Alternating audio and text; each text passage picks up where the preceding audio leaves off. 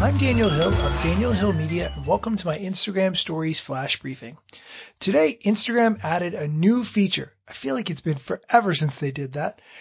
The article on Variety.com, Netflix lets iOS users share movies, shows to Instagram stories. Here's how it works. If you have the Instagram app and the Netflix app, you can select the title of the show that you want to share with your Instagram story within the Netflix iOS app and then share it directly to Instagram. You can put it on your public story or share it directly with your contacts.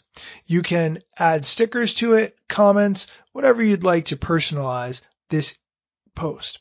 What I like about this is how much it reminds me of the way we shared music and movies back in the day. It was pretty hard to share movies, but back in the day you would make a mixtape for somebody, and I always wonder, how do we make mixtapes in 2019? If I want you to find out about a bunch of new music, how would I do it? Well, I don't have the option for Instagram stories to have music, but if I did, that's how I would do it. And if I was a Netflix user, which I'm not, and I was on iOS, which I'm not, I would definitely be telling people what shows I'm watching if I wanted them to take my recommendation. To be honest, I've been watching Mrs. Maisel, and that's on Amazon Prime, not Netflix, but you get the concept, right? Now on to the question of the day. Today's question is, what kind of posts are there? There are quite a few different kinds of posts. There are the kind of posts that go in the feed, which we refer to as normal posts. There's stories, which are available for 24 hours and can have filters and stickers and so forth. There's going live, which you can do at any time and then your live stream can be available for up to 24 hours after you went live. You can type a text message just by swiping over to the type option within stories and writing out a regular message.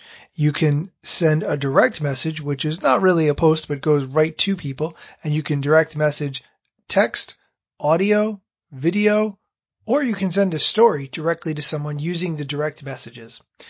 I forgot some kinds. There's also the post in the regular feed, which you can have as a gallery, sometimes referred to as a carousel. If you have audio or video that you want to combine into one post, you can have people swipe right or swipe left to see the multiple posts that you've attached to one post. Also, there's IGTV, which allows you to post and record portrait videos of up to 10 minutes in length.